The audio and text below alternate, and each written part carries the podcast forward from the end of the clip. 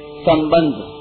पूर्व श्लोक में भगवान ने ये भजंती तु माम भक्तिया पदों से भक्ति पूर्वक अपना भजन करने की बात कही। अब आगे के तीसवें श्लोक में भजन करने वालों का विवेचन आरंभ करते हैं। अपि सुदुराचारो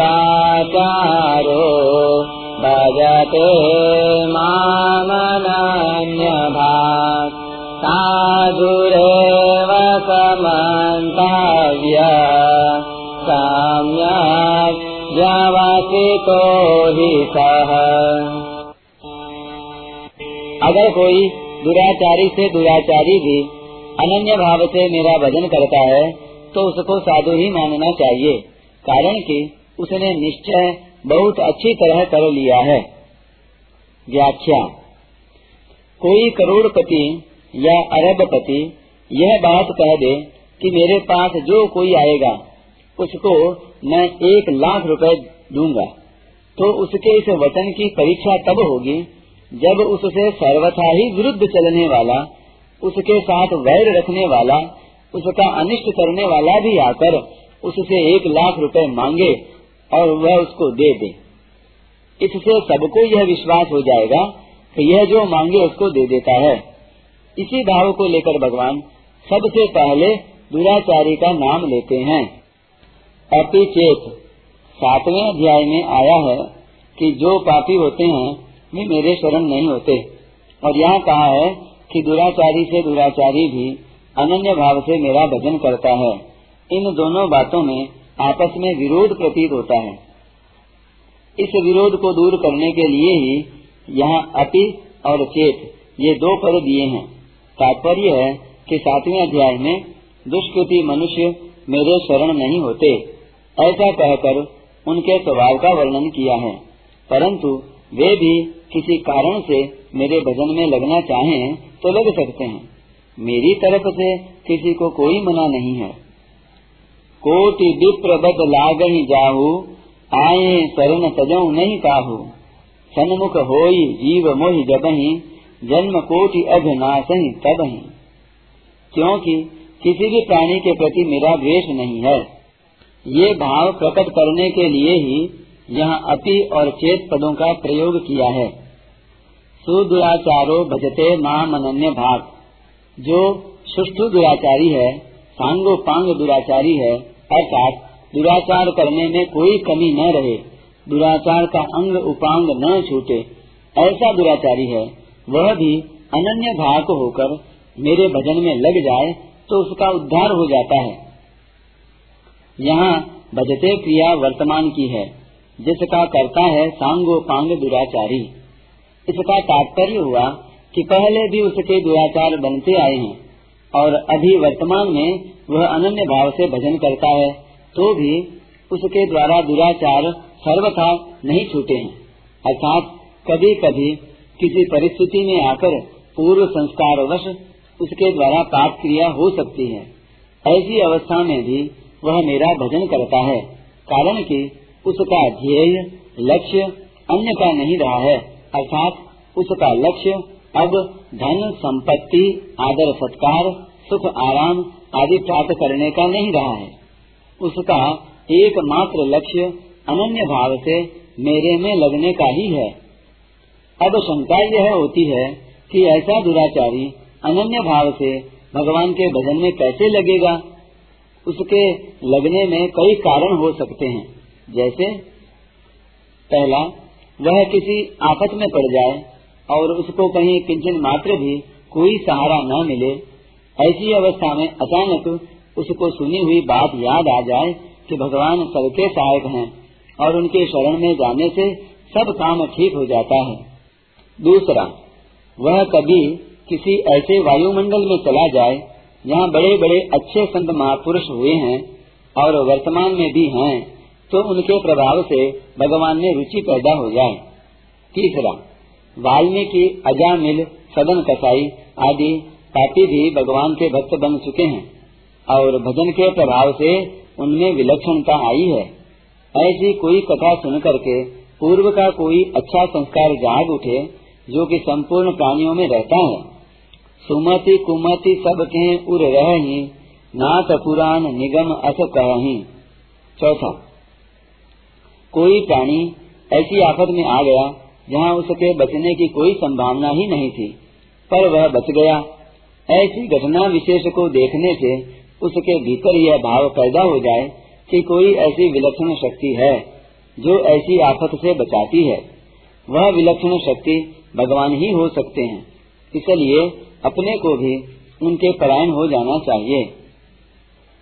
पांचवा, उसको किसी संत के दर्शन हो जाए और उसका पतन करने वाले दुष्कर्मों को देखकर उस पर संत की कृपा हो जाए, जैसे वाल्मीकि, अजामिल आदि पापियों पर संतों की कृपा हुई।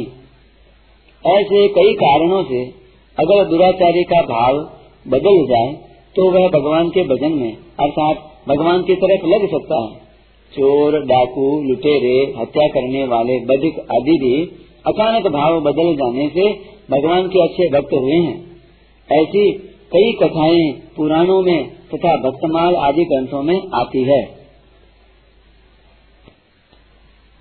अब एक शंका होती है कि जो वर्षों से भजन ध्यान कर रहे हैं, उनका मन भी तत्परता से भगवान में नहीं लगता। फिर जो दुराचारी से दुराचारी है, उसका मन भगवान में तेल धारावत कैसे लगेगा? यहाँ अनन्य भाग का अर्थ, वह तैल धारावत चिंतन करता है, यह नहीं है। प्रत्युत, इसका अर्थ है, न अन्यम भजती, अर्थात, वह अन्य का भजन नहीं करता। उसका भगवान के सिवाय अन्य किसी का सहारा आश्रय नहीं है। केवल भगवान का ही आश्रय है। जैसे पतिव्रता स्त्री केवल पति का चिंतन ही करती हो, ऐसी बात नहीं है। वह तो हरदम पति की ही बनी रहती है। स्वप्न में भी वह दूसरों की नहीं होती। तात्पर्य है कि उसका तो एक पति से ही अपनापन रहता है। ऐसे ही उस दुराचारी का केवल भगवान से ही अपनापन हो जाता है। और एक भगवान का ही आश्रय रहता है। अनन्य भाग होने में खास बात है, मैं भगवान का हूँ और भगवान मेरे हैं। इस प्रकार अपनी अहंता को बदल देना। अहंता परिवर्तन से जितनी जल्दी शुद्धि आती है, जप, तप, यज्ञ, दान आदि क्रियाओं से उतनी जल्दी शुद्धि नहीं आती। इस अहंता के परिवर्तन के विषय में तीन बातें हैं। पहली बात, अहंता को मिटाना। ज्ञान योग से अहंता मिट जाती है। जिस प्रकाश में अहम, यानी मैंपन का भान होता है, वह प्रकाश मेरा स्वरूप है। और एक देशीय रूप में प्रतीत होने वाला अहम मेरा स्वरूप नहीं है। कारण यह है कि अहम दृश्य होता है, और जो दृश्य होता है, वह अपना स्वरूप नहीं होता। इस प्रकार दोनों का विभाजन करके अपने व्यक्ति मात्र स्वरूप में स्थित होने से अहंता मिट जाती है। दूसरी बात, अहंता को शुद्ध करना। कर्मयोग से अहंता शुद्ध हो जाती है। जैसे पुत्र कहता है कि मैं पुत्र हूँ और ये मेरे पिता हैं। तो इसका तात्पर्य यह है कि पिता की सेवा करना मात्र मेरा कर्तव्य है, क्योंकि पिता पुत्र का संबंध केवल कर्तव्य पालन के लिए ही है। पिता मेरे को पुत्र न माने, मेरे को दुख दे, मेरा अहित करें तो भी मेरे को उनकी सेवा करनी है, उनको सुख पहुंचाना है। ऐसे ही माता, भाई, भोजाई, स्त्री, पुत्र, परिवार के प्रति भी मेरे को केवल अपने कर्तव्य का ही पालन करना है। उनके कर्तव्य की तरफ़ मेरे को देखना ही नहीं है कि वे मेरे प्रति क्या करते हैं, दुनिया के प्रति क्या करते हैं। उनके कर्तव्य को देखना मेरा कर्तव्य नहीं है, क्योंकि दूसरों के कर्तव्य को देखने वाला अपने कर्तव्य से चित हो जाता है। अतः उनका तो मेरे पर पूरा अधिकार है, पर वे मेरे अनुकूल चलें, ऐसा मेरा किसी पर भी अधिकार नहीं है। इस प्रकार दूसरों का कर्तव्य न देखकर केवल अपना कर्तव्य पालन करने से अहंता शुद्ध हो जाती है, कारण कि अपने सुख आराम की कामना होने से ही अहंता अशुद्ध होती है। तीसरी बात अहंता का परिवर्तन करना। भक्ति योग से अहंता बदल जाती है। जैसे विवाह में पति के साथ संबंध होते ही कन्या की अहंता बदल जाती है और वह पति के घर को ही अपना घर, पति के धर्म को ही अपना धर्म मानने लग जाती है। वह पतिव्रता अर्थात एक पति की ही हो जाती है तो फिर वह माता पिता सास, ससुर आदि किसी की भी नहीं होती। इतना ही नहीं, वह अपने पुत्र और पुत्री की भी नहीं होती, क्योंकि जब वह सती होती है, तब पुत्र पुत्री के माता पिता के स्नेह की भी परवाह नहीं करती। हाँ वह पति के नाते सेवा सबकी कर देती है, पर उसकी अहंता केवल पति की ही हो जाती है। ऐसे ही मनुष्य की अहंता में मैं भगवान का हूँ और भगवान मेरे हैं। इस प्रकार भगवान के साथ हो जाती है तो उसकी अहंता बदल जाती है। इस अहंता के बदलने को ही यहाँ अनन्य भाग कहा है। साधुरेव स मंतव्य। अब यहाँ एक प्रश्न होता है कि वह पहले भी दुराचारी रहा है और वर्तमान में भी उसके आचरण सर्वथा शुद्ध नहीं हुए हैं तो दुराचारों को लेकर उसको दुराचारी मानना चाहिए या अनन्य भाव को लेकर साधु ही मानना चाहिए? तो भगवान कहते हैं कि उसको तो साधु ही मानना चाहिए। यहाँ मंतव्य मानना चाहिए विधि वचन है, अर्थात यह भगवान की विशेष आज्ञा है। मानने की बात वही कही जाती है जहाँ साधुता नहीं दिखती। अगर उसमें किंचन मात्र भी दुराचार न होते तो भगवान उसको साधु ही मानना चाहिए। ऐसा क्यों कहते? तो भगवान के कहने से यही सिद्ध होता है कि उसमें अभी दुराचार हैं। वह दुराचारों से सर्वथा रहित नहीं हुआ है। इसलिए भगवान कहते हैं कि वह अभी सांगोपांग साधु नहीं हुआ है तो भी उसको साधु ही मानना चाहिए। अर्थात बाहर से उसके आचरणों में, क्रियाओं में कोई कमी भी देखने में आ जाए तो भी वह असाधु नहीं है। इसका कारण यह है कि वह अनन्य भाग हो गया। अर्थात मैं केवल भगवान का ही हूँ और केवल भगवान ही मेरे हैं। मैं संसार का नहीं हूँ और संसार मेरा नहीं है। इस प्रकार वह भीतर से ही भगवान का हो गया। उसने भीतर से ही अपनी अहंता बदल दी। इसलिए अब उसके आचरण सुधरते देरी नहीं लगेगी, क्योंकि अहंता के अनुसार ही सब आचरण होते हैं। उसको साधु ही मानना चाहिए, ऐसा भगवान को क्यों कहना पड़ रहा है? कारण कि लोगों में यह रीति है कि वे किसी के भीतरी भावों को न देखकर बाहर से जैसा आचरण देखते हैं, वैसा ही उसको मान लेते हैं। जैसे एक आदमी वर्षों से परिचित है, अर्थात भजन करता है, अच्छे आचरणों वाला है, ऐसा बीसों, पचासों वर्षों से जानते हैं। पर एक दिन देखा कि वह रात्रि के समय एक वेश्या के यहाँ से बाहर निकला तो उसे देखते ही लोगों के मन में आता है कि देखो, हम तो इसको बड़ा अच्छा मानते थे, पर यह तो वैसा नहीं है, यह तो वेश्यागामी है। ऐसा विचार आते ही उनका जो अच्छेपन का भाव था, वह उड़ जाता है। जो कई दिनों की श्रद्धा भक्ति थी, वह उठ जाती है। इसी तरह से लोग वर्षों से किसी व्यक्ति को जानते हैं कि वह अन्यायी है, पापी है, दुराचारी है, और वही एक दिन गंगा के किनारे स्नान किए हुए, हाथ में गोमुखी लिए हुए बैठा है, उसका चेहरा बड़ा प्रसन्न है, उसको देखकर कोई कहता है कि देखो, भगवान का भजन कर रहा है, बड़ा अच्छा पुरुष है। तो दूसरा कहता है कि अरे, तुम इसको जानते नहीं, मैं जानता हूँ। यह तो ऐसा ऐसा है, कुछ नहीं है, केवल पाचन करता है।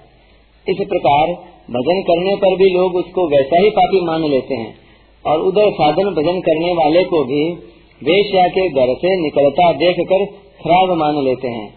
उसको न जाने किस कारण से वेश्या ने बुलाया था, क्या था वह दया परवश होकर वेश्या को शिक्षा देने के लिए गया हो, उसके सुधार के लिए गया हो उस तरफ़ उनकी दृष्टि नहीं जाती। जिनका अंतकरण मैला हो, वे मेलापन की बात करके अपने अंतकरण को और मेला कर लेते हैं। उनका अंतकरण मेलापन की बात ही पकड़ता है। परंतु उपरोक्त दोनों प्रकार की बातें होने पर भी भगवान की दृष्टि मनुष्य के भाव पर ही रहती है, आचरणों पर नहीं। रहती न प्रभु चित चूक किए की करत सुरति सह बार ये की, क्योंकि भगवान भावग्राही हैं। भावग्राही जनार्दन। सम्यक व्यवसितो ही सह दूसरे अध्याय में, कर्मयोग के प्रकरण में व्यवसायत्मिका बुद्धि की बात आई है। अर्थात, वहाँ पहले बुद्धि में यह निश्चय होता है कि मेरे को राग द्वेष नहीं करने हैं। कर्तव्य कर्म करते हुए सिद्धि असिद्धि में सम रहना है। अतः, कर्मयोगी की बुद्धि व्यवसायत्मिका होती है। और यहाँ कर्ता स्वयं व्यवस्थित है, सम्यक व्यवस्थित कारण कि मैं केवल भगवान का ही हूँ, अब मेरा काम केवल भजन करना ही है। यह निश्चय स्वयं का है, बुद्धि का नहीं। अतः सम्यक निश्चय वाले की स्थिति भगवान में है। तात्पर्य यह हुआ कि वहाँ निश्चय करण में, बुद्धि में है, और यहाँ निश्चय कर्ता में है, स्वयं में है। करण में निश्चय होने पर भी जब कर्ता परमात्मा तत्व से अभिन्न हो जाता है तो फिर कर्ता में निश्चय होने पर करण में भी निश्चय हो जाए, इसमें तो कहना ही क्या है? जहाँ बुद्धि का निश्चय होता है, वहाँ वह निश्चय तब तक एक रूप नहीं रहता। जब तक स्वयं कर्ता उस निश्चय के साथ मिल नहीं जाता। जैसे सत्संग स्वाध्याय के समय मनुष्यों का ऐसा निश्चय होता है कि अब तो हम केवल भजन स्मरण ही करेंगे। परंतु यह निश्चय सत्संग स्वाध्याय के बाद स्थिर नहीं रहता। इसमें कारण यह है कि उनकी स्वयं की स्वाभाविक रुचि केवल परमात्मा की तरफ़ चलने की नहीं है, प्रत्युत साथ में संसार का सुख आराम आदि लेने की भी रुचि रहती है। परंतु जब स्वयं का यह निश्चय हो जाता है कि अब हमें परमात्मा की तरफ़ ही चलना है तो फिर यह निश्चय कभी मिटता नहीं, क्योंकि यह निश्चय स्वयं का है। जैसे कन्या का विवाह होने पर, अब मैं पति की हो गई, अब मेरे को पति के घर का काम ही करना है। ऐसा निश्चय स्वयं में हो जाने से, यह कभी मिटता नहीं। प्रत्युत बिना याद किए ही हरदम याद रहता है। इसका कारण यह है कि उसने स्वयं को ही पति का मान लिया। ऐसे ही, जब मनुष्य यह निश्चय कर लेता है कि मैं भगवान का हूँ, और अब केवल भगवान का ही काम करना है भगवान का ही भजन करना है। भजन के सिवाय और कोई काम नहीं, किसी काम से कोई मतलब नहीं। तो यह निश्चय स्वयं का होने से सदा के लिए पक्का हो जाता है। फिर कभी मिटता ही नहीं। इसलिए भगवान कहते हैं कि उसको साधु ही मानना चाहिए। केवल मानने की ही बात नहीं, स्वयं का निश्चय होने से वह बहुत जल्दी धर्मात्मा बन जाता है। क्षिप्रम भवती धर्मात्मा। भक्ति योग की दृष्टि से संपूर्ण दुर्गुण दुराचार भगवान की विमुखता पर ही टिके रहते हैं। जब प्राणी अनन्य भाव से भगवान के सम्मुख हो जाता है, तब सभी दुर्गुण दुराचार मिट जाते हैं। परिशिष्ट भाव। ज्ञान योग और कर्मयोग में बुद्धि की प्रधानता रहती है। ऐसा ते विहिता सांख्ये बुद्धिर योगे तिमाम श्रृणु इसलिए ज्ञान योगी और कर्म योगी की बुद्धि व्यवस्थित होती है। व्यवसायत्मिका बुद्धि एक व्यवसायत्मिका बुद्धि ही। परंतु भक्ति योग में स्वयं की प्रधानता रहती है। इसलिए भक्त स्वयं व्यवस्थित होता है।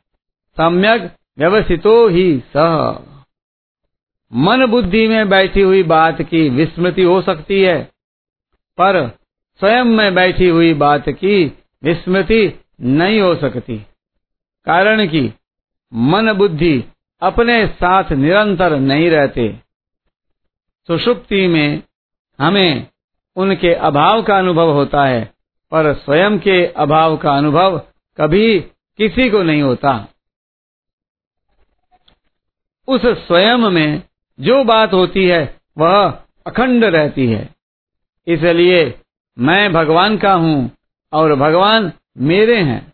यह स्वीकृति स्वयं में होती है, मन बुद्धि में नहीं।